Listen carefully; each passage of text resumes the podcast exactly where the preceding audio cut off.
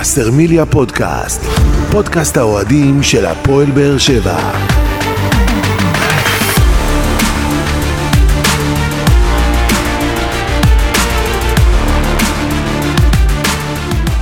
שלום לכם וברוכים הבאים לווסרמיליה פודקאסט.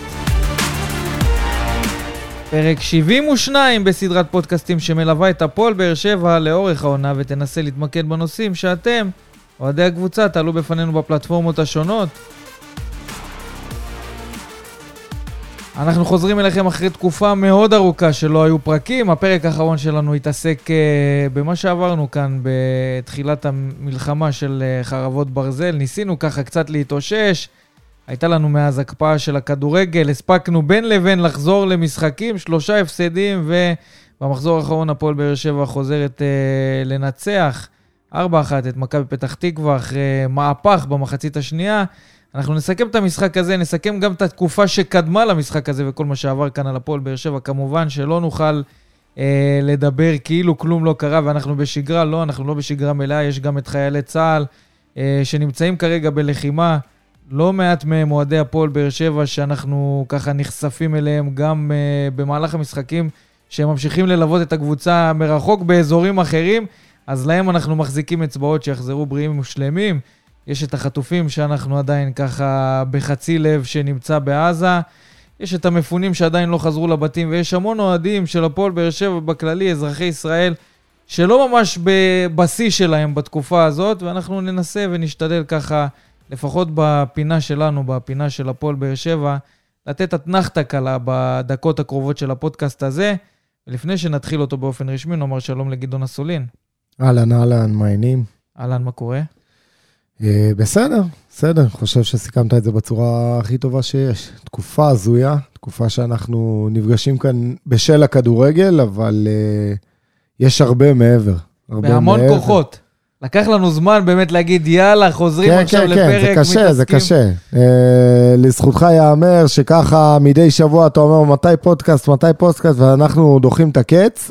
לא אני, אגב, זה לא רק מהרצון שלי, המון אוהדים של הפועל באר שבע שולחים הודעות ואומרים, חבר'ה, מה עם פודקאסט? אפילו חיילים שנמצאים באזורים כאלה ואחרים שרוצים קצת להתנתק מהמוצא. ואתה יודע מה, ורק בשבילם, לא רק בשבילם, אבל בעיקר בשבילם, היה חשוב לנו להתכנס כאן, אבל זה לא פשוט. לא פשוט, כי בסוף אתה בא ומנסה לדבר, ואנחנו באמת יום-יום פוגשים חיילים, ויום-יום פוגשים מפונים, ופוגשים פצועים, וניצולים מהמסיבה, והנפש עדיין מוצפת, ועדיין קשה באמת לחזור לשגרה, והראש מוטרד כל הזמן סביב החדשות, ומפחדים כל הזמן לקבל איזה דיווח על עוד איזה הרוג, על עוד איזה חייל שנפצע, אבל כמו שאתה אומר, זה חלק מהחיים שלנו, ואנחנו באמת כאן בשביל לעשות טוב, וכן קצת להשכיח, ולהתעסק בשגרה שלנו.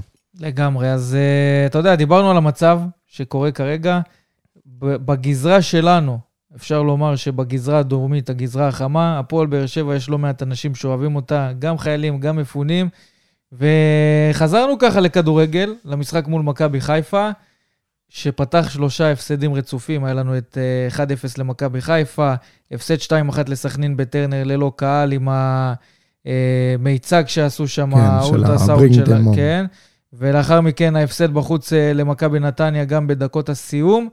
אז uh, רצינו ככה קצת לחוות משהו אחר, איזה שמחה, איזה נחת, לא מעט אנשים שעברו דברים בתקופה האחרונה, והפועל באר שבע לא נתנה להם את זה, הפכה את התקופה להרבה יותר קשה, כי גם בכדורגל, נכון. כשאתה חוזר, אתה לא רואה קבוצה שאתה אומר, וואלה, אני גאה בקבוצה הזאת. אתה, אתה אומר, בוא נעשה איזה פאוזה, ו- ונראה משהו שהוא לא קשור לחדשות, ומשהו שהוא לא קשור לכל מה שקורה היום, ו- וכדורגל זה מקום טוב ככה להתנתק, ו- ולצפות עכשיו ב-תשעים דקות של משהו שאתה אוהב, משהו שהוא קצת שונה, ואז אתה בא ורואה את האדומה שלך, שאתה מחכה לה, ומחכה למשחק, ומתרגש עם העלייה של השחקנים, למרות שאתה יושב בבית או באיזה פאב, ובסופו של דבר אתה רואה עוד הפסד, ועוד הפסד, ודקה תשעים ושתיים, ודקה תשעים ושש, ומהפך. זה לא רק ההפסד, זה לא רק ההפסד, זה היכולת, אבל מלבד היכולת, הרכות הזאת, של שחקנים שאתה אומר, בוא נה, הם מייצגים אותי, אבל הם לא עושים כלום על המגרש. זאת אומרת, זה לא, אתה לא יכול להגיד, הם לא יכולים לעשות יותר.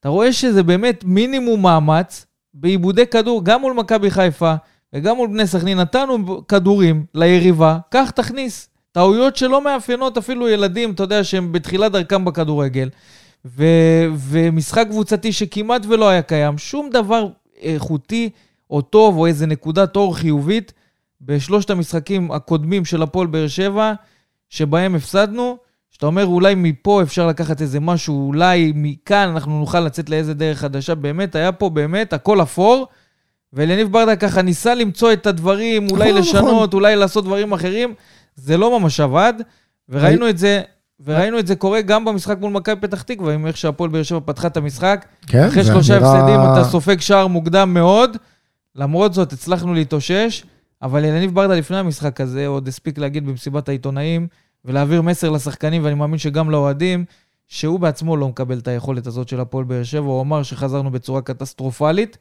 והוא גם רמז שם לשחקנים, שהוא יכול לדעת מי יכול לצאת איתו לקרב, ואיזה שחקנים יש להם חוזה לעונה הבאה וראויים, אתה יודע, מדברים על הערכות חוזים וכאלה, מי באמת יכול להוכיח שהוא ראוי לחוזה לעונה הבאה, הוא העביר פה מסר של, יש פה שחקנים שצריכים להוכיח לי שהם שווים לשחק בפועל באר שבע, זאת אומרת, יש פה מועדון גדול שאנחנו מייצגים, נכון. את הכדורגל שלי אתם לא מציגים, את מה שאני מצפה בדברים המינימליים אתם לא עושים, והוא גם שינה... כן, אבל אני לא חושב שזה, אני לא חושב ש... אני, אני שמעתי את הדברים של אלייני, ואני לא חושב... קודם כל אלייני ואחד כזה, שהוא גם מנהיג וגם יודע לקחת אחריות, אבל בדברים שאתה ציטטת עכשיו, או, או שיקפת, אני לא חושב שזה נכון לבוא ולראות את כל החצים על השחקנים, ממש לא, אני חושב לא, שלמאמן... שהוא, זה דברים שהוא אמר. כן, הוא אמר, אבל אתם לא מייצגים, ואתם לא עוזרים, ואתם, והחוזה שלכם נגמר, ויש מי שיצא לקרב, אני חושב שיש כאן קפטן אחד, קפטן של הספינה הזאת, נקרא לזה, ו- ומפקד אחד גדול, שהוא לטוב ולרע, וזה, וזה אלייני, אבל זאת פעם ראשונה, ראשונה שאומר דברים מ... מהסוג הזה, גדעון. פעם ראשונה שאומר, יש פה שחקנים שצריכים להוכיח לי שאני יכול לצאת איתם לקרב. נכון, אבל, אבל לא יכול להיות ששחקנים, סתם דוגמה, לא משנה כרגע שמות, אבל שחקנים שלא שיחקת איתם משחק אחד, ומשחק אחרי זה נתת להם לשחק, ו, ופתאום ניצחת, אז כאילו, אז לפני כן הם לא היו ראויים לקרב, היום הם כן ראויים לקרב, אני חושב שיש כאן איזה כדור שלג. לדעתי זה התייחס לנקודת הזמן הזאת שהפועל באר שבע, ערב המשחק מול מכבי פתח תקווה, עם שלושה הפסדים, המצב שלנו בטבלה, גם ככה לא מזהיר, כל פתיחת העונה הזאת של הפועל באר שבע לא משהו, והוא הרגיש שזאת נקודה שהוא חייב לעשות. גם אנחנו הרגשנו, גם אנחנו הרגשנו, אנחנו הרגשנו שהמערכת קורסת, הרגשנו שזה איזה כדור שלג שהולך ומי יעצור אותו. אתה יודע, אתה... אתה רואה הפסד, ואז אתה אומר, טוב, מכבי חיפה, אבל, אבל כבר הגעת עד דקה תשעים ושתיים, ואז איזה טעות לא מחויבת של המציאות שם, של אבו עביד, ואתה מגיע לסכנין, ואתה אומר, סכנין בא עם חצי סגל, טוב, אז המשחק הזה בקיש לנו, ובטרנר, ואתה, ואתה סופק שם הפסד מביש לסכנין, ו... מול נתניה, זה המשחק הכי חלש שלנו, ב-עשרים שנה האחרונות, לדעתי. דווקא מול נתניה, אם אתה זוכר נכון, היה כמה נקודות וכמה התקפות שכן עשינו, ועם המשקוף שם של פוקו, עם המספרת, והיה שם כמה דברים, פוקו זה האירוע היחיד, אבל עוד איכשהו, הגעת ל-אפס אפס כמו נגד מכבי חיפה, עכשיו אתה יודע, אתה יודע, יש לך עדיין את הצל הזה, אתה משהו שמעיב, ההפסד של מכבי חיפה עדיין מרחף מעלינו, אז תשמור, תחזיק, אתה, כאילו זה היה כתוב על הקיר, שאנחנו נקבל את הגול הזה. מתגנב לנו אפרופו... כן, אה, אז מזכר בסוק, כאן מעלינו, כן. אה, בסדר, ברוח התקופה, כן, לא? כן, זה, זה אותנטי. אז, אז אני אומר, זה כאילו, אתה יודע, ו, ואני דיברתי עם שחקנים, והם אומרים, שמה, אני ידענו, ידענו שנקבל את הגול הזה. נגד נתניה, ידענו שנקבל את הגול הזה, כאילו, לא, לא כבשנו, והיה שם החמצות, ועוד, ועוד החמצה, בסוף אתה מקבל את זה, דקה תשעים ושש, זה כבר... הרבה מעבר לכושר גופני, הרבה מעבר ליכולת. נכון, נכון, זה נכון. משהו מנטלי, משהו שאתה, אתה מכין את עצמך לקבל את המכה הזאת. ו...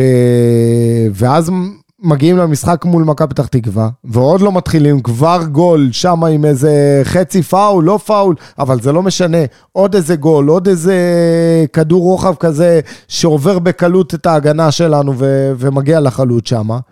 ואתה תופס את הראש, ואתה אומר, תשמע, איך יוצאים מהדבר הזה? מגיעה המחצית השנייה, ובאמת סוף סוף מתפוצצים, סוף סוף, אתה רואה ש... אבל עוד לפני המחצית השנייה, הוא עושה כמה שינויים בהרכב, ראינו גם את גיא בדש מאבד את מקומו אחרי המשחק מול מכבי נתניה, יד אבו עביד פתח כבלם, לפני כן הוא פתח כמגן, פליטר קיבל את חולצה. פליטר מעבר לגול הראשון שלו, שאתה יודע, ברור לכולם שהוא לא ממש התכוון לבעוט לשער, אבל נכבד אותו בגול בחורה, היה לו באמת משחק לא רע. למעט הסלש טעות...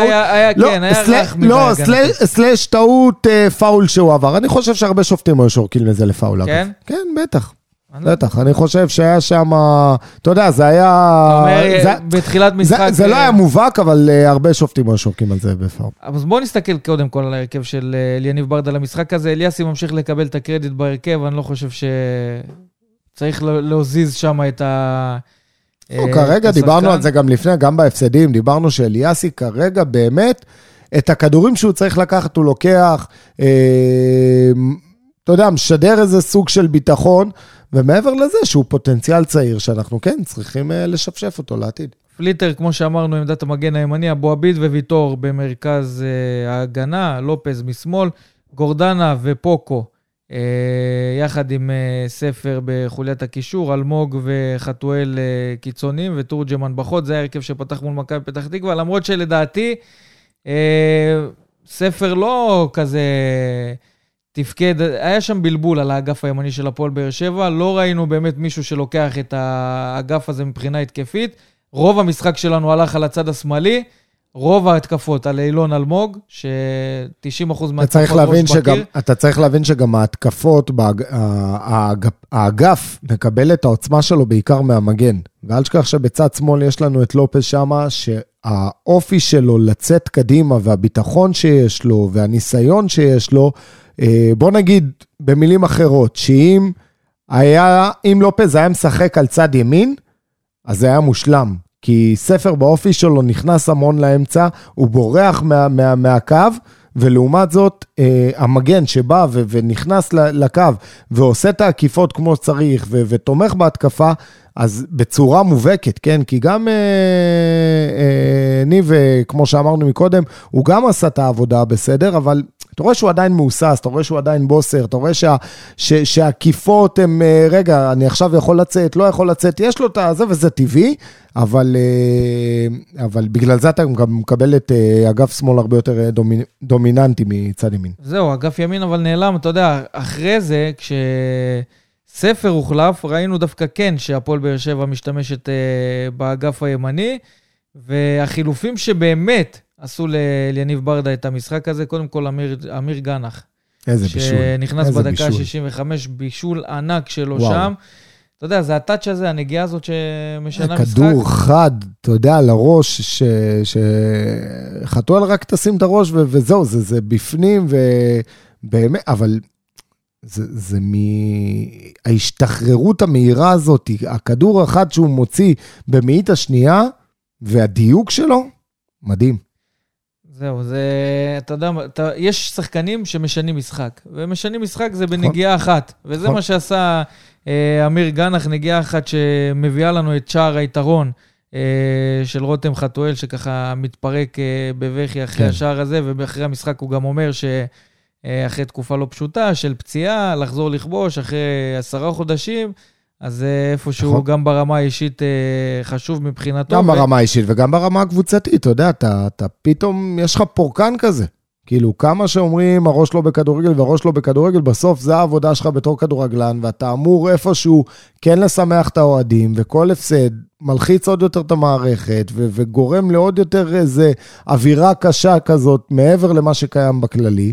ואתה כן רוצה להביא את הניצוץ הזה של השמחה, את, ה, את הגאווה לאוהדים, לאוהד מונדר הזה שחזר מהשבי, ועכשיו רוצה לראות ניצחון, אתה יודע, אתה מגיע לכל מיני נקודות, לאיזה חייל בעזה עכשיו, שבא לו לשמוע את הניצחון הזה של הפועל באר שבע. לא רק שבא לו לשמוע את הניצחון הזה של הפועל באר שבע, קופץ וחוגג בשער של רותם חתואל, ואנשים לא הבינו מה קרה, רואים מה זה הרעש הזה שמגיע בסג'איה, ואז אומרים לו, זה שער של רותם חתואל. מטורף. אז הרבה פעמים אתה לא מבין בכלל לאיזה מעגלים אתה יכול להגיע, כאילו מה ההשלכות של מה שאתה עושה על הדשא. והגול והגליץ' הזה, והעוד נקודה והעוד ניצחון, אז יש להם באמת כוח אדיר לשחקנים האלה, ואני בטוח שהם מרגישים את זה גם, לטוב ולרע.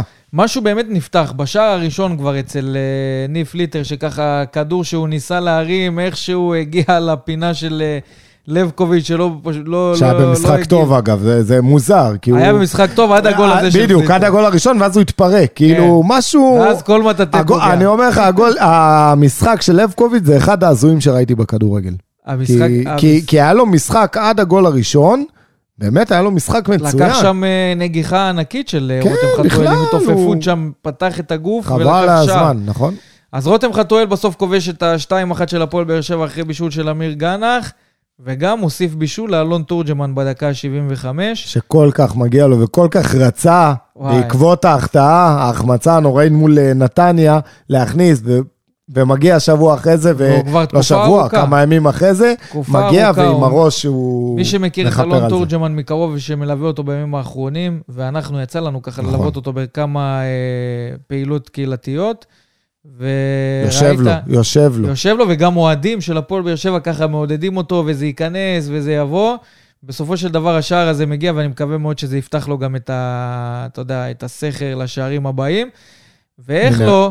רגע, שנייה אחת, אני חייב רק להקריא, אני אומר לך איך שנגמר המשחק, באיזה שעה נגמר המשחק. בשמונה ושתי דקות, לא, לא זוכר בדיוק בשעה, אבל זה, זה בערך עשר דקות אחרי המשחק, ושאני יש, אח שלי היקר, השארתי הכל היום במגרש, אני אשבע לך, לא עניין אותי כלום, רק לצאת מהמצב הזה.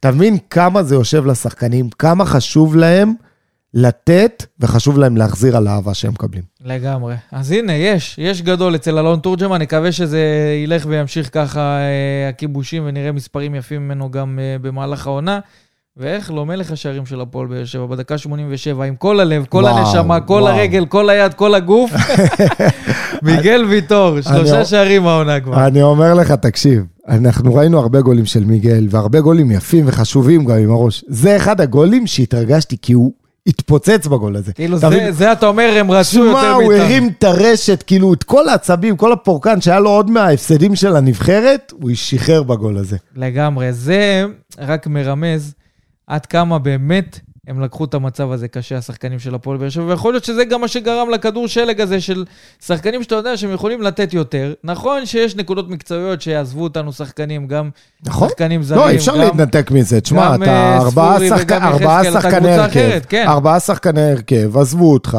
קח בחשבון ששוער שהיה אמור לפתוח איתך את העונה, עכשיו הוא פצוע ויש שוער שאני לא... עוד פעם, דיברנו על זה. לא, כבר חזר שוב... לקשירות פשוט... כן, לקשירות, לא משנה, אבל... תפס, תפס לו את המקום, אבל ביחס להרכב שציירת לך בתחילת העונה, אתה בלי חמישה, שישה שחקנים? כן, נכון? את הקבוצה אחרת, ובסוף באים ההפסדים האלה, אחרי שאתה חוזר אחרי תקופה ארוכה, ועם כל המצב, והשחקנים לוקחים את זה על עצמם, ומצב לא פשוט להפועל באר שבע, בשלושת המשחקים שבהם אה, הפסדנו, ואתה רואה את זה, אתה רואה את זה שזה משפיע על היכולת, כי פתאום, כשפליטר כובש את השער הראשון, אז אתה רואה קבוצה אחרת לגמרי. נכון שהגענו למצבים לפני זה, אילון אלמוג הגיע למצבים, ועם ראש בקיר לא עשה עם זה יותר מדי. אילון אלמוג, האמת שהזכרת את זה מקודם, אבל גם כקבוצה, אנחנו משחקים המון על אילון אלמוג, על, על אגף שמאל, הוא, הוא כישרון. אני, אני זוכר אותו גם עם מכבי, ומכיר אותו עוד לפני, הוא כישרון, אבל משהו תקוע אצלו, משהו תקוע אצלו, משהו בקבלת ההחלטות,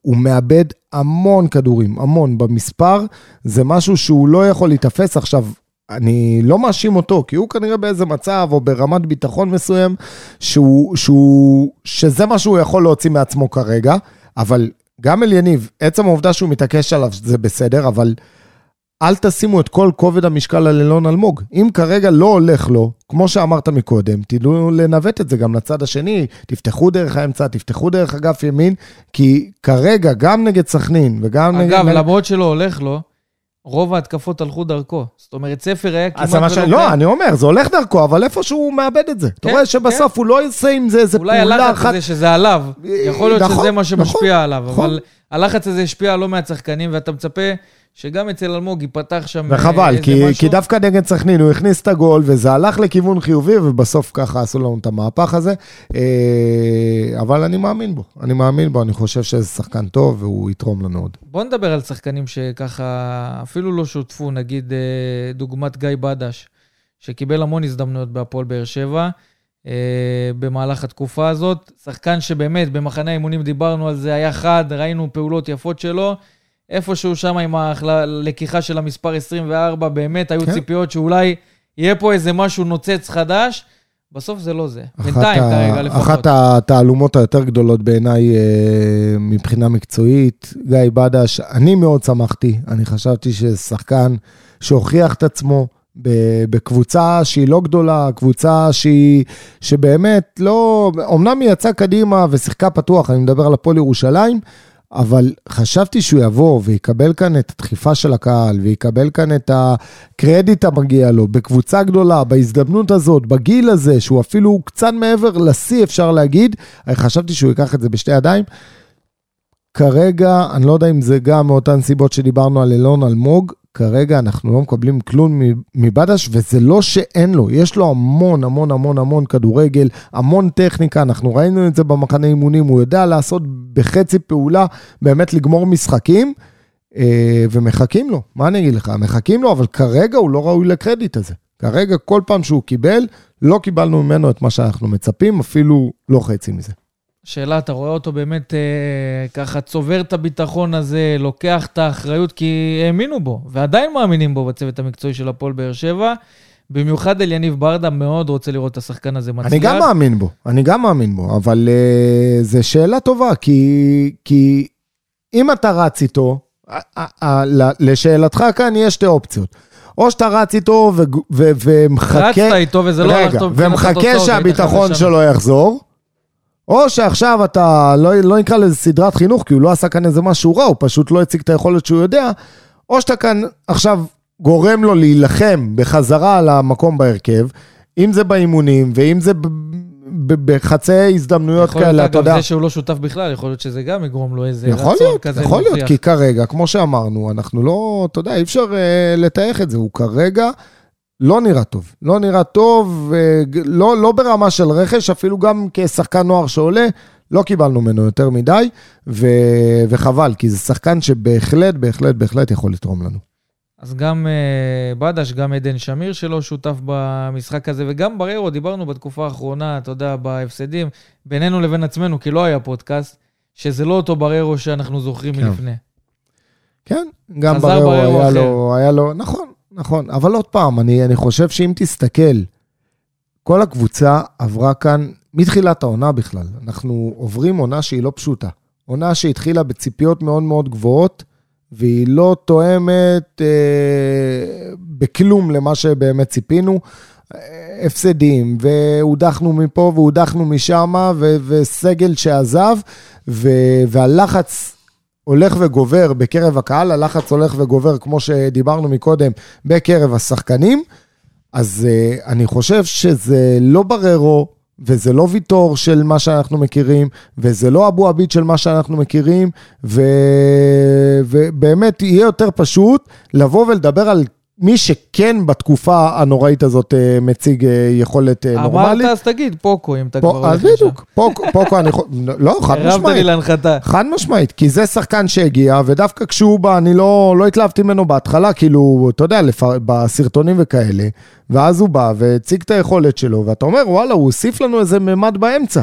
עכשיו, רואים שהוא קצת מסורבל, ורואים שזה, אבל גם זה לאט לאט מתשתש. אתה רואה פתאום מספרות, ואתה רואה שהוא יוצא קדימה, ואתה רואה שהוא מצטרף להתקפות. למרות שתמיד באיזה... כל משחק יש לו את העיבוד הזה, שאתה אומר איך, למה, כמה. נכון, יש לו את העיבוד, אבל בקטע הזה הוא קצת מזכיר לי טוגו, לא שהוא דומה בסגנון משחק שלו, אבל בקטע שהוא מאבד, הוא דואג ממש להחזיר את זה. אם תשים לב, הוא מפעיל מעברים, הוא גם הוא מפתח מהירות מאוד גבוהה, הוא פיזי מאוד, הוא יודע לשמור על הכדור, וכן, בלי לשים לב, גם יש לו את הדריבלים האלה. אתה יודע, הוא לפעמים משתחרר לך מאיזה שניים, שלושה שחקנים, מצטרף להתקפות. נכון, זה לא, ה, בוא נקרא לזה, קשר חמישים חמישים האידיאלי, אבל, אבל בהחלט הוא מימד, וכרגע הוא בין הנקודות אור הבודדות בקבוצה. הוא ומיגל ויטור שאמרנו ש... כן, כן, מיגל נכון. ויטור מ- רמה בפני מ- עצמו. מיגל ויטור אני, הוא רמה בפני עצמו, וברור, אנחנו יודעים מה זה מיגל, מיגל ויטור עבוד, עבורנו, ו... ו... אני, ואיפשהו, לוקח... איפשהו אני אפילו מרחם על מיגל ויטור, במיוחד העונה, כי הוא כבר, אתה יודע, הוא כבר לא צעיר, הוא כבר לא ילד, רואים את זה בחזרה, כשהוא עולה להתקפות, ואז פתאום הוא צריך לחזור להגנה, אתה רואה שהוא כבר... קשה לו עם הספרינטים האלה, וקשה קשה לו, לו, קשה אתה, לו, אבל 아, עם שלושה שערים עד עכשיו. נכון, אפילו איפה, איפה אתה רואה את זה בא לידי ביטוי, שים לב שבמשחק האחרון, כמה פעמים שהוא יצא ויצר יתרון מספרי, הוא יכל להמשיך גם עד השאר, אתה יודע, יכל להמשיך ל- ל- ל- להוציא כן. כדור לאגף, להמשיך להצטרף כחלוץ שני כביכול, והרבה פעמים הוא ויתר על זה, כאילו עזובתי מההרפתקה הזאת. למרות אז... שדווקא הדברים החיוביים במשחק הזה מול מכבי פתח תקווה, והרצון ללכת קדימה, והיו לו כמה פעולות כאלה, שהוא פשוט הופך לקשר עושה משחק בהפועל באר שבע. נכון. נכון, אז עוד פעם, מיגל ויטור זה מיגל ויטור, זה, בלם, זה אגדה, גם קשר, זה אגדה, גם חלוץ המיאמי. זה אגדה וזה שחקן שאנחנו באמת, שחקן ובן אדם, שהרווחנו גם ברמה של הפועל באר שבע וגם ברמה של מדינת ישראל ובנבחרת. אני כל כך מאחל לו שהנבחרת הזאת תגיע ליורו, במיוחד בשבילו אני רוצה שהנבחרת הזאת תגיע ליורו. במיוחד כי... אחרי המצב הזה שחווינו. כן, כי זה שחקן ש... זר שהוא ש... שגריר מבחינתנו. גאוות המדינה עם נבחרת ישראל הופכת להיות הרבה יותר עוצמתית. אה, חווה הזמן. שזה אחרי המצב הזה שעברנו. שפתאום הזמן. המגן דוד והדגל הופך להיות משהו... מאוד אמוציונלי, אצל לא מעט... בגלל זה כל כך התאכזבנו בהפסד לקוסובו ובהפסד לרומניה, וכן. כן, אז היה מאכזב מאוד, אבל אם נחזור לעניין של מיגל ויטור, אז תראה, בוא... הוא כבר מעבר לשיא שלו, רואים את זה, זה ניכר על המשחק שלו, זה ניכר על המהירות שהוא מפתח, זה ניכר על ההתמודדויות שלו, אתה יודע מה? זה ניכר גם על הגולים של הפועל באר שבע שהיא חוטפת, ש... היו תקופות שמיגל ויטור החזיק את ההגנה לבד. גם היום הוא מחזיק לבד, אבל עדיין יש כדורים שעוברים לידו, ואני אומר לך שמיגל שלפני שנתיים, הכדורים האלה לא מצליחים לעבור אותו. ושחקנים שפתאום מצליחים לעבור אותו. בסדר? היו, היו, יש דברים שמראים שהוא כבר מעבר לשיא, אבל זה רק מדליק לנו עוד נורות אדומות, ש, ש, וצועק את זה לשמיים, חבר'ה, מי המחליף, להערך, כן, מי להערך. המחליף של מיגל ויטור? הוא עדיין כאן. בואו, שהוא יחפוף אותו. וזאת השנה הכי אמיתית כן, לעשות כן, את זה. כן, אי אפשר לחכות לזה, קשה, כן? אתה יודע, שהוא כבר יהיה מעבר, ממש מעבר לשיא, או שהוא יחליט שהוא פורש, או חלילה ייפצע, או לא יודע מה, ואז להגיד, איפה היינו כל השנים? אתה יודע, אני בזמן הזה של ההפסדים, ובואו, ניצחנו את מכבי פתח תקווה, הכל טוב, אבל יש עדיין נקודות, שאתה אומר לעצמך, דיברנו על זה נגיעה קטנה, אבל אני רוצה להיכנס לזה קצת יותר לעומק, על העניין הזה של השחקנים שעזבו את הפועל באר שבע, ואיך שהפועל באר שבע פתחה את העונה הזאת, לנקודה שבה אנחנו נמצאים כרגע, מבחינת הסגל, כי זה לא אותו סגל, זאת כמעט לא אותה קבוצה, אחרי כל השחרורים שעשינו, ובכל זאת יש לפועל באר שבע מטרות להשיג, ואנחנו... עד הניצחון הזה מול מכבי פתח תקווה, לא חשבנו שאפשר להשיג אותם, הפנים שלנו היו למטה, לכיוון מה קורה מתחתנו, כי לשם, שם חיוונו עם היכולת הזאת של הפועל באר שבע, אבל אם אני מסתכל על אלי ניב ברדה, שאגב, לדעתי יש לו אחריות על הפן המקצועי בהפועל באר שבע, גם בניצחונות וגם בהפסדים, וכמו שאמרת, זה לא רק שחקנים, זה גם מאמן, אבל יש לו גם אחריות על הסגל הזה, של שחקנים שעוזבים את הפועל באר שבע, שצריכים, אם הם עוזבים, זה כנראה באישור שלו, אחרת הם לא היו עוזבים. וזה לא הסגל שהפועל באר שבע פתחה את העונה. עכשיו, יכולת לוותר בדדליין של חלון העברות עם ספורי וחזקאל, שני שחקנים מאוד משמעותיים, שחקני מפתח. עוד לפני זה, שחררת את עומרי גלאזר, הבאת את מרציאנו כמחליף, אנחנו רואים שהוא לא ממש מחליף למשבצת הזאת של גלאזר, יכול להיות שאליאס יהיה זה שיחליף את גלאזר. אבל אני אומר, גם רמזי ספורי, גם סגיב יחזקאל, שני שחקנים שפתחו איתך את העונה והיו בתוכניות שלך. ואחרי זה קריסטופר פטרסון וקלימלה, שמשוחררים. נכון שקלימלה יכול מאוד להיות שהיה משוחרר כבר בינואר, וקריסטופר פטרסון מצאו את האופציה לשחרר אותו עכשיו, אבל שמענו את אלי ניב ברדה עוקץ באחד מפסיבות עיתונאים ואמר שהם הוסיפו לנו מימדים שאין לנו כרגע ואנחנו צריכים להסתדר עם מה שיש. זאת אומרת, יכול להיות שלא בלב שלם אלי ניב ברדה נתן את האוקיי לשחרר שני שחקנים כאלה, למרות שהם לא סיפקו את מה שרצינו. אז בוא נשים את הקלפים מהשולחן. אני אומר לך שאם עכשיו אתה שואל את אלי ניב ברדה, או לא עכשיו, או בנקודות הזמן שזה היה רלוונטי, הוא לא היה מבחינתו, כן, ברמה הסובייקטיבית שלו והמקצועית שלו, לא משחרר לא את עומרי גלזר, לא משחרר את, את סגיב יחזקאל, ולא משחרר את רמזי ספורי. עומרי גלזר, לא היה אפשרות להשאיר אותו, אתה לא יכול לעצור שחקן מלהגיע לליגת האלופות, ולהגשים את החלום שלו, ובמספרים, אוקיי, היה שם ברמה, ברמה הניהולית, כן, אני חושב שהחלנו להרוויח עוד כמה מיליוני דולרים בקל, סגיב יחזקאל, בינואר היה אמור לסיים חוזה, והיה כאן הזדמנות מבחינה, עוד פעם, מבחינה עסקית, אבל זה לא תלוי באלייניב. אלייניב לא יכול לעצור את זה, הוא מסיים חוזה בינואר, סגיב יחזקאל או שהוא המשוחרר, או שאתה עושה עליו את האקזיט. מוכר אותו יותר יקר מעומרי גלזר. אז סגיב יחזקאל גם אין לך מניעה. רמזי ספורי, אנחנו יודעים מה היה, ואז כבר היה נקודת על חזור מבחינה, מבחינה משמעתית, ו- וקלימלה ופטרסון מקצועית. לא, לא מתאימים. מקצועית? כן? כי אני הבנתי משהו אחר מהרמז של... לא, עוד פעם, לא, רגע, שנייה, מה זה, מקצועית, בשילוב המלחמה שקיימת כאן, ושחקן זר נתנו לו תסי, אם לחזור או לא לחזור. אחרי המלחמה, יושב באחת ממסיבות... אני לא חושב ש... ואומר בפה מלא, שעזבו שני שחקנים זרים, שכל אחד נתן את המימד האחר של המהירות, והתוספות שלו, שכרגע אין להפועל באר שבע, זאת אומרת, הוא בא ואומר במילים אחרות... אני רוצה רכש. או רוצה רכש, או שלפחות היינו מסתדרים איתם עד ים. לא, אז אני, אני חושב שזה, שבמילים אחרות זה אני רוצה רכש, ובוא נתאים, בוא נתאים ציפיות מההתחלה, כי בגלל שיש לי גם נסיבות מקלות, ובצדק, אני לא אומר ברמה של תירוצים. תראה, כלימלה אנחנו יודעים מה הממד שהוא הוסיף, אבל היה חסר לו שערים, ובסוף חלוץ... בכל מקרה, התכנון היה להיפרד ממנו בעבר. אני אומר, בסוף חלוץ נמדד בשערים, ואני מאוד נתתי לו גב, כי ראיתי כאן חלוץ, אני ראיתי, ראיתי שחקן, שחקן שיכול לתרום המון, ולצערי בסוף הכדור לא נכנס לשער, ובזה נמדד, אז אין אפס. השחקן הזה מכמעט, כמעט שנה שלמה כאן, ולא ראינו ממנו יותר מדי. אה, אה, פטרסון גם, כמה מחזורים עברו, לא וכמה, ראית ממנו כלום כמה משחקים באירופה. השאלה אם ראית... אתה בוחן על כמה מחזורים שראית אותו. אפשר, אפשר. פוקו, כמה מחזורים ראית? חמישה? אני חושב ש... שפוקו תורם הרבה יותר, מ... ו... והוא שיחק שליש מהמשחקים שפטרסון שיחק עד היום. אז... אז אני לא חושב שהם תרמו יותר מדי. נכון שברגע שיורדים לך שני, שני שחקנים שהם פיזיים והם מהירים והם, והם על משבצת של זר ובשילוב לשחקנים שציינו מקודם, אז ברור שזה מחליש לך את הקבוצה, זה מה שהתחלנו את השידור ואמרנו גם. אז כן יש מקום כאן לרכש, יחד עם זאת לא צריך להשתגע, כי צריך להבין גם בצורה ריאלית, למרות ש... למרות... בדיוק, לא... למרות שכלום לא גמור, ויגידו, תשמע, אנחנו רק בתחיית עונה, והכל יכול להתהפך לכאן ולכאן, וזה נכון. אני תמיד בוחר להיות ריאלי, ולהתמקד במה שאני כן יכול להשיג, ובמה שאני כן יכול להיות חזק. אז אני חושב שהמטרות, הן צריכות להיות אחת עד שלוש, שאחת, כמו שאמרתי, קצת פחות ריאלי, אבל כן לכוון לאירופה, ולהבטיח את המקום הזה, ולעשות החיזוקים בהתאם. טוב, אז הניצחון הזה של הפועל באר שבע מקפיץ אותנו למקום השביעי בטבלה, אחת עשרה נקודות, ומכבי תל אביב במקום הראשון עשרים ושתיים נקודות.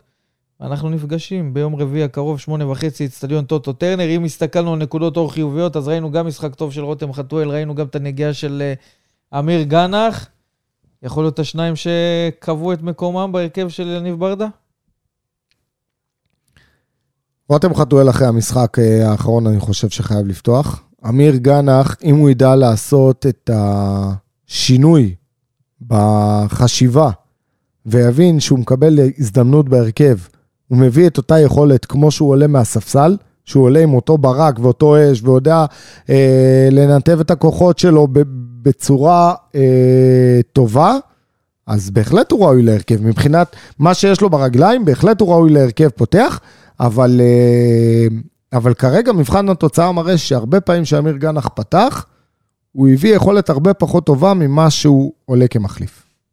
שזה אומר, אתה פה פוליטיקאי לא קטן. לא, לפתוח שזה... לפתוח איתו במשחק ביום רביעי מול מכבי תל אביב או לא? כן, תחשוב. לא, אני, אני מנסה לחשוב על כל הרכב, ואני אומר, רגע, מי, מי בא לי עכשיו שיפתח? בוא, בוא נסתכל רגע על החוליה ההתקפית. אז יש לנו, או שנתחיל מההתחלה, אז יש לנו, נתחיל. יש לנו את אליאסי, אנחנו הולכים עם אליאסי. יש לנו את, את ויטור ו, ואבו, או אבו שהוא... עביד, אני מקווה מאוד שעובדים כן, על או, זה שהוא יקשיר. או, או אבו, או שיש לך את טיבי גם. אתה ממשיך עם פליטר, מגן ימני? כן, כן. אחרי המשחק שהוא נתן, כן. בגלל שהוא בנה איזה ביטחון אה, מסוים, אז אני חושב שניפי ליטר אה, יכול אה, לשמש כמגן ימני גם במשחק הזה. לופז מגן שמאל, יש לנו באמצע, אני כן הייתי משחק עם אמצע חזק, בסדר? שזה... במשחק כזה אתה חייב אמצע חזק. בדיוק, אתה חייב אמצע חזק, נכון? שאתה חייב את פוקו, זה בראש ובראשונה. עכשיו בתור מאמן, בתור מאמן אתה צריך להחליט אם אתה פותח עם, עם uh, שלושה גרזנים, שזה יכול להיות אפילו שילוב של פוקו, גורדנה ואליאס, ואז אתה... אגב, אליאס לא משהו בחזרה סדר, שלו. אז יש לך את שמיר גם, ואז יש לך גם איזה פן התקפי טיפה, מישהו, מישהו טיפה יצירתי גם בקישור. זאת אומרת, גורדנה, פוקו, אליאס ו... לשמיר. כן, okay. זה מה שאני הייתי עולה. אה... יש לנו את uh, חתואל, שכן הייתי פותח איתו, תורג'מן הייתי פותח בשפיץ, ושאלת השאלות, זה מחזיר אותי לשאלה שלך, זה או גנח או ספר. Um, הייתי הולך כאן עם גנח. גנח. גנח יכול באמת לתת את הנגיעות היפות האלה, ולפתוח את המשחק, יכול להיות שאיתו זה ייראה אחרת לגמרי, משחק כזה שהפועל באר שבע, תוכל להתקיף גם מימין, וגם משמאל, כי ראינו את ספר יותר מדי לכיוון האמצע, שזה אומר הוא סוחב את עצמו אה, פנימה, תוקע את המשחק ההתקפי של הפועל באר שבע מצד ימין, יכול להיות שגנח... תראה, יש גם אופציה שהוא יחליט שבמשולש האמצע הוא ישים את ספר, במקום מה שדיברנו קודם שמיר סלש אליאס, אבל אני לא הייתי הולך באופציה הזאת. אתה אומר ספר מתחת לחלוץ? כן, אני לא הייתי הולך על האופציה הזאת, לא מול מכבי תל אביב. זו אופציה סבבה, אבל מול סכנין, מול אשדוד אולי, לא מול מכבי תל אביב, מול מכבי תל אביב, אתה חייב אמצע שייתן את הטון, שיעבוד. מי שלא יהיה במשחק הזה, זה אולד אומר שקיבל אישור מהמועדון להמריא ולהתחתן בהולנד, זה משהו שנסגר עוד לפני כן, בזמן החתימה שלו כאן, בתכנון המקורי היה אמור להפסיד... יוספינג'ים? לא, היה אמור להפסיד את המשחק מול ריינה. אבל עברנו מלחמה והשתנו לוחות הזמנים, אז הוא מפסיד את המשחק מול מכבי תל אביב, בינתיים גם לא ראינו ממנו יותר מדי דברים, שיחק פה דקות, שם דקות, לא כזה. גם הדברים התגלגלו ככה, שהיו הרבה הפסקות, והיו, נכון, נכון, אי אפשר לטעות על קנקנו בינתיים. אז בינתיים זה, בוא נגיד, לא מישהו שאתה אומר, איבדנו פה מישהו שיכול לתרום למשחק של הפועל באר שבע, כי בינתיים... הוא גם לא היה פותח מן הסתם. בדיוק, לא ראינו ממנו יותר מדי.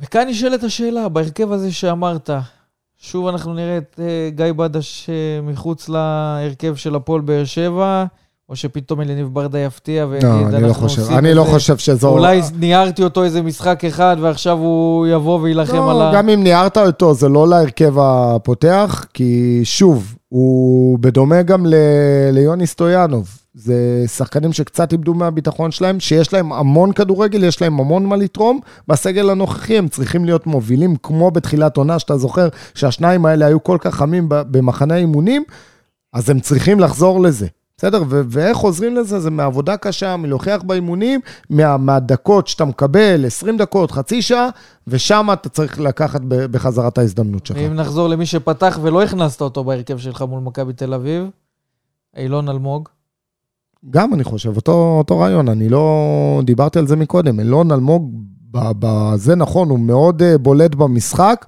אבל הוא מאבד המון כדורים, אני אישית לא הייתי פותח איתו.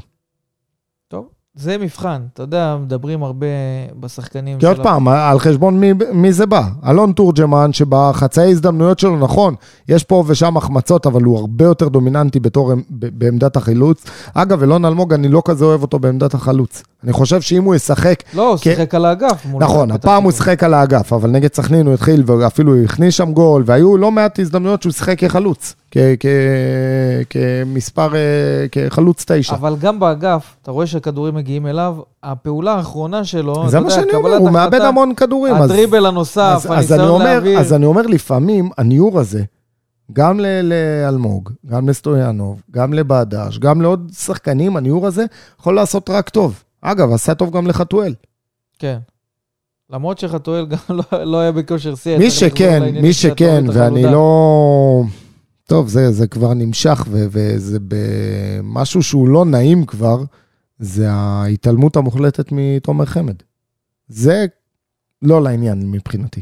לא לעניין. מה זה לא לעניין? לא לעניין. זה שחקן שאתה צריך... אתה עכשיו נתת לי הרכב למשחק מול מקום. לא, לא, לא, לא, לא מחל לפתוח. ברור, אתה לא יכול להקפיץ אותו עכשיו, שחקן לא שיחק, לא יודע כמה, עשרה משחקים, לא יודע אם נגע בכדור, פתאום תקפיץ אותו הרכב.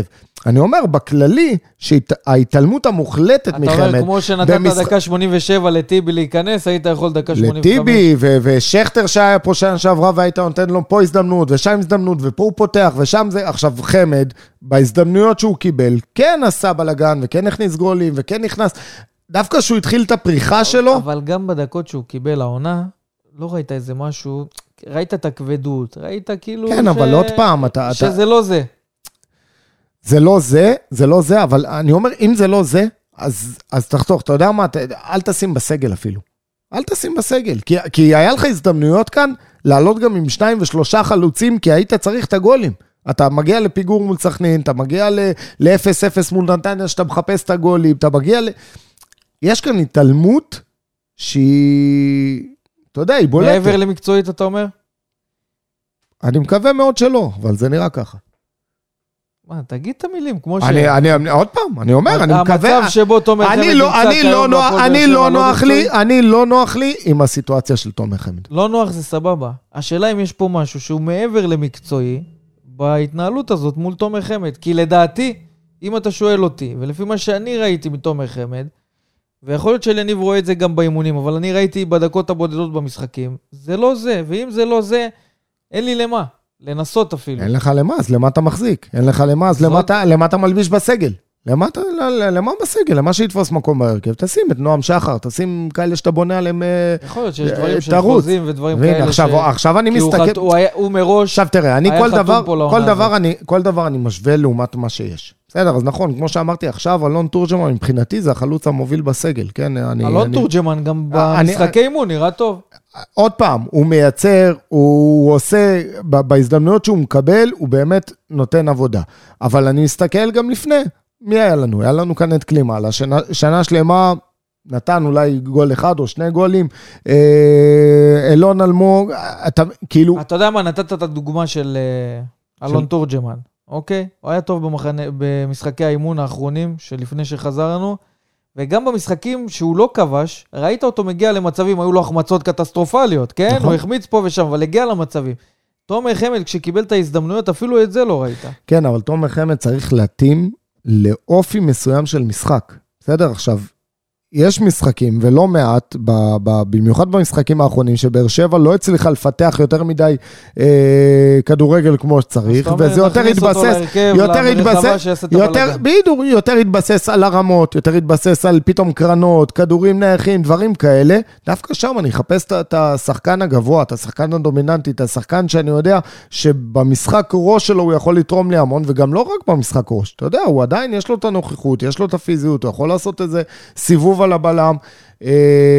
שוב, אני לא שם באימונים, אני לא יודע מה קורה באימונים, אבל אני יודע להגיד שאם זה לא מתאים, אז להיפרד בצורה יפה ולא לא לבייש את השחקן. כי באמת... אני לא בטוח שאתה מכוון פה את החץ למקום הנכון, כי תומר חמד קיבל את האפשרות לעזוב את הפועל באר שבע בתחילת העונה. יש לו חוזה, הפועל באר שבע לא יכול להגיד לו, אנחנו לא נכבד את החוזה שלך, אמרו לו, אנחנו נכבד את החוזה, אבל מציעים לך לחפש קבוצה אחרת. זה שהוא בחר להמשיך ולהישאר בפועל באר שבע, זה שלו. אני, אני עוד פעם. מפה הוא צריך להוכיח שמקצועית הוא ראוי, כנראה שהוא לא מוכיח את זה. עוד פעם, אני אחדד את הדברים שלי בשני דברים.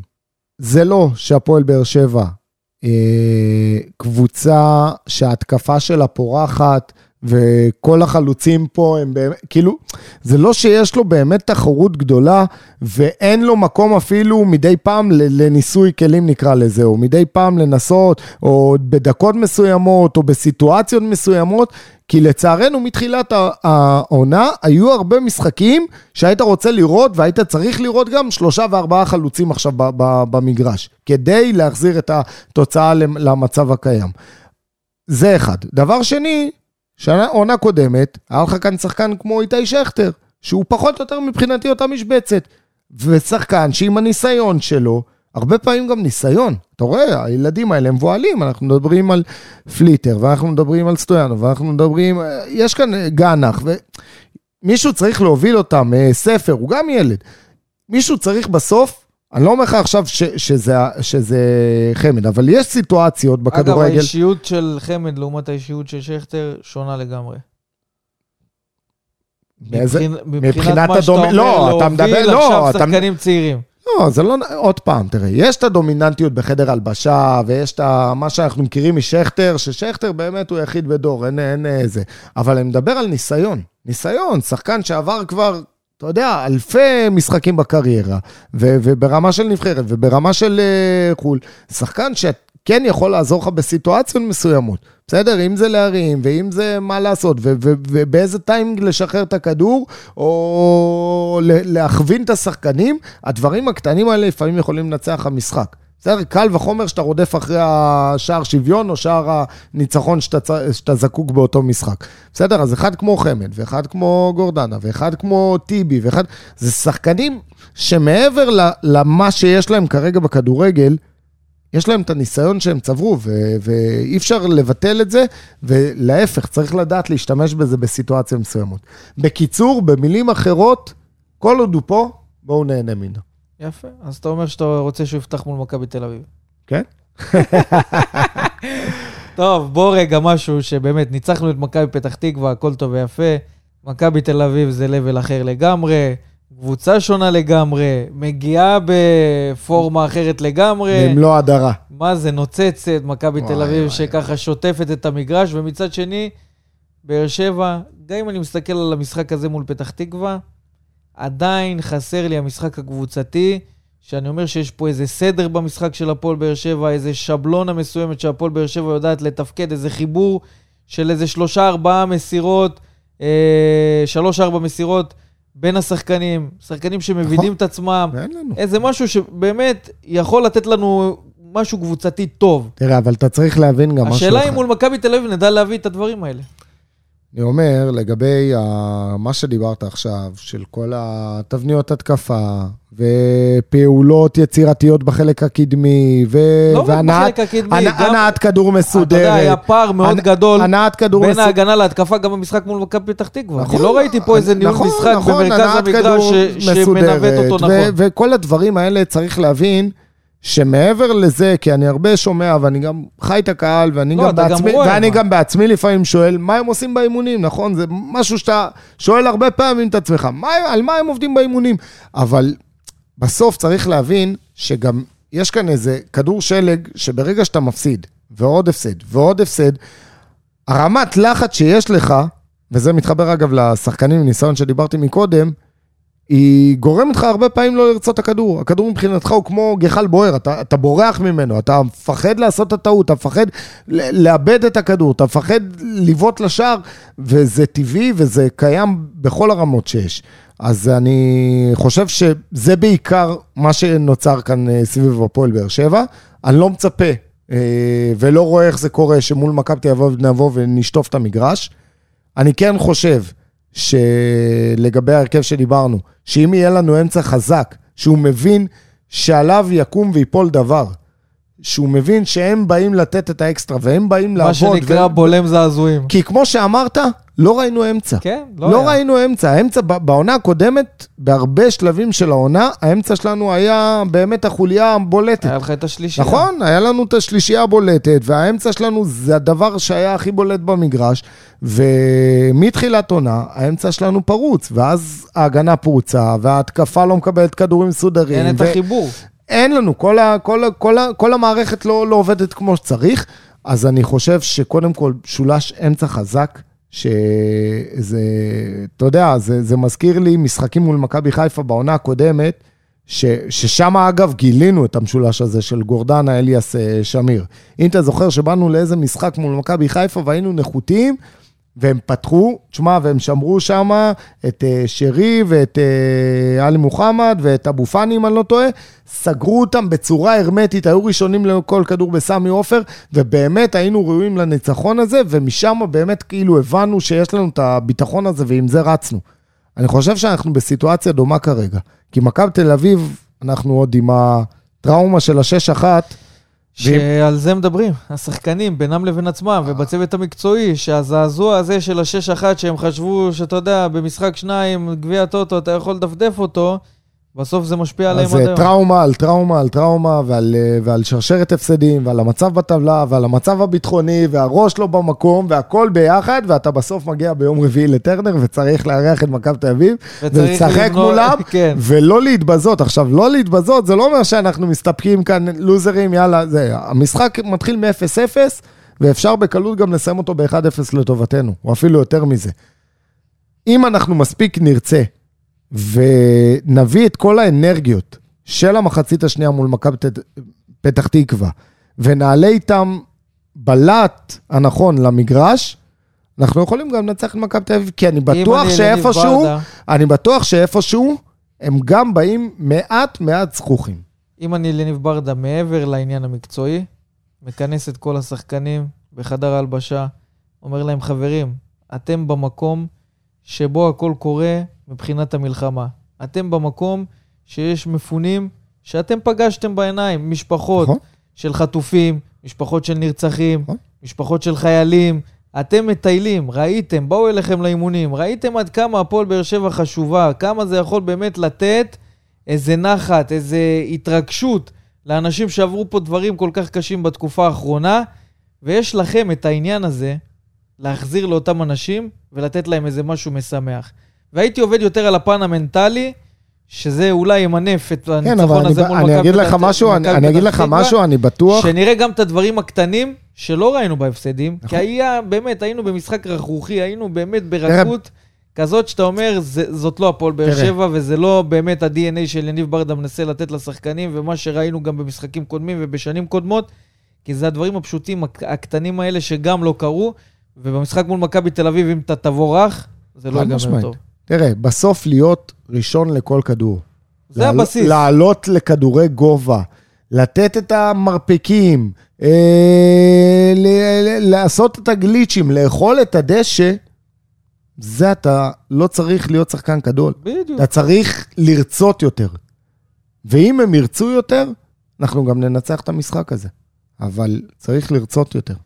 אז הם ירצו יותר, אנחנו נקווה, ובאמת נאחל להפועל באר שבע לשמור על שלוש הנקודות כאן באצטדיון טרנר, ולשמח, בפעם הראשונה מאז החזרה מפגרת המלחמה, חמשת אלפים אוהדים, קצת פחות, ארבעת אלפים וקצת, שיגיעו למשחק הזה באצטדיון טרנר, אוהדים של הפועל באר שבע שזכו בכרטיסים, נכון שלא יהיה את האולטרסאונד שיראה בחוץ, אבל בתוך האוהדים האלה יש גם חיילים, גם תושבי העוטף שהחזיקו במנויים וככה זכו בהגרלה, אז יהיה קהל במשחק הזה של הפועל באר שבע, הקהל הזה גם יוכל לדחוף את השחקנים ולתת באמת את הגב הזה, באצטדיון הביתי של הפועל באר שבע, להראות, אתה יודע, פנים מול פנים, אנחנו כאן איתכם, ואתם יכולים להחזיר לנו ככה בלייב, מה שנקרא, לידינו. אתם תעשו את המשהו החיובי, אנחנו פה נגיב, ניתן לכם את מה שצריך, וזה באמת משהו שהוא מאוד משמעותי בחזרה הזאת uh, למשחקים עם קהל באצטדיון טרנר. אני מאוד מקווה שאנחנו נראה גם יותר אוהדים במשחקים הבאים, ואם אתה שואל אותי, אתה יודע, יש פה עניין, כן להגיע, לא להגיע, יש פה את האולטרסאונד שאומר, אם לא כל הקהל, אז לא בכלל, אם אתה שואל אותי, אם אני הפועל באר שבע, כל אוהדי הפועל באר שבע, החיילים והמפונים, דבר ראשון, בעדיפות. מקבלים ממני יפה. את האופציה להיכנס, אחר כך אני משאיר למנויים. מסכים איתך, ואני חושב, מסכים איתך, ואני חושב שכולם היו. אני לא אומר את זה סתם, כי פונים אלינו כבסרמיליה, אתה יודע, תרמו לנו כמה כרטיסים לתת לחיילים, פונים אלינו קצינת מבצעים מאזור X, וחייל שיוצא להתראיינות באזור Y, ואחד כזה שאומרים לו שאם יהיה, אם יהיה כרטיס למשחק, אז יכול להיות יארגנו לו אפטר, ואנחנו מדברים פה על אנשים שמהשביעי לעשירי, פעמים בודדות יצאו להתראיינות, יש כאלה שבכלל לא, אז יכול להיות שהיינו יכולים למנף את זה גם בפן הזה, של לתת איזה כמה דקות טובות, באצטדיון, לארח באמת את האנשים שגם כאלה ששומרים עלינו וגם כאלה שאוהדים את הפועל באר שבע ועברו תקופה פחות טובה. אני מאמין שיהיו כאלה בלי קשר, כי יש כאלה שמחזיקים במנויים של הפועל באר שבע, גם חיילים וגם מפונים, אבל אולי אפשר לפרגן להם קצת יותר, במיוחד בתקופה הזאת שלחצי מהאוהדים של הפועל באר שבע לפחות אין באמת ראש לכדורגל, כי אתה רואה שגם אוהדים שזוכים ככה מחפשים לתרום לחיילים. אז בואו נקווה שאולי מישהו ישמע ולקראת המשחקים הבאים יחשבו, ישקלו את האופציה הזאת. אז לא משנה מי יהיה באצטדיון ומי ידחוף את הפועל באר שבע, נקווה שהוא קודם כל ייהנה. דבר שני, שיראה ניצחון. נכון, הלוואי, וכן, הגיע, אתה יודע, אנחנו רוצים באמת להמשיך את השמחה הזאת, כי איך אמרנו, לב שמח, עין בוכה, זה, זה על כל דבר שגורם לנו מעט התרגשות בתקופה הזויה הזאת, אז כן, גם בסוף כדורגל גורם לנו פתאום עוד איזה גול, ועוד איזה אה, התפרצות רגשות כזאת, אז אנחנו צריכים, צריכים את הרגעים האלה, ונקווה שבאמת הפועל באר שבע תגרום לנו לעוד מעט שמחה בשבוע הזה. לגמרי. טוב, אז אנחנו נאחל המון הצלחה לפועל באר שבע, נקווה שאת הפרק הבא, אם נעשה אחרי מכבי תל אביב, זה יהיה אחרי ניצחון, שלא יבאסו אותנו ויתנו לנו לפתוח מיקרופונים בבאסה, נקווה שזה יהיה קצת בשמחה אחרי תצוגה יפה ושלוש נקודות בטרנר, וככה לפני שנסיים אני רוצה קודם כל אה, להשתתף בצער הכבד של משפחת בייזר, יצא לנו ללוות את... אה, קטיה וסרגי במפגש גם עם השחקנים של הפועל באר שבע במיצג של החטופים, כשהאמנו שעוד הדברים יכולים באמת להסתיים עם איזו בשורה טובה, וציפינו וקיווינו ובסוף קיבלנו את הבשורה. היינו גם בקשר עם החברה סלש דודה אלה, שהיא כל הזמן הזה היינו בקשר, והיא ביקשה דברים שנפרסם ונציג אצלנו בדעה, ואתמול גם היינו בהלוויה, הלוויה קשה, אתה יודע, אין, אין הלוויה שהיא הלוויה קלה, אבל... הלוויה של גיבור, הלוויה קשה וכואבת. הלוויה שאתה רואה כל כך הרבה אנשים. במיוחד ו... הציפייה הזאת, שכל התקופה הזאת, עוד ראו, כן. גם, גם קטיה וסרגי בעצמם, ההורים של ניק, הראו לנו סרטונים שלוקחים אותו לעזה כשהוא בחיים. נכון. ובסוף, נכון. הנאצים, הערורים האלה, רצחו אותו שם בשבי. גם משפחת שרמן התבשרה על דבר כן. דומה, שהוא גם היה חבר של ניק שם. ו... עצוב, עצוב, עצוב, עצוב, עצוב מאוד. ו... אבל נסיים את הפרק שוב עם תקווה, ואנחנו יודעים שגם המשפחה שלה מאזינה לנו כאן, וגם תושבת העיר באר שבע, נוער גמני, שעדיין מוחזקת ב... בשבי החמאס בעזה, היא והחבר שלה, אבינתן אור, אנחנו מאוד מקווים שבמקרה הזה אנחנו נזכה לבשורות טובות, אמן. ונזכה אמן. באמת לראות אותם חוזרים uh, הביתה, והלוואי שגם נוכל לארח אותה באצטדיון טרנרי והחבר, וככה נראה, נראה באמת זמנים אחרים, נראה זמנים טובים, נראה סוף טוב, סוף סוף באיזה נקודה מסוימת, ואנחנו כאן מחכים ומחזקים כמובן את המשפחות. שנאמר לצרותינו די. לגמרי. טוב, עם זה אנחנו מסיימים, יש עדיין תקווה, יש אופטימיות, ואנחנו נשתמע בפרקים הבאים. תודה רבה גדעון סולין. תודה רבה. עד כאן פרק שבעים ושתיים של וסרמיליה פודקאסט, תודה שהייתם איתנו. וסרמיליה פודקאסט, פודקאסט האוהדים של הפועל באר שבע.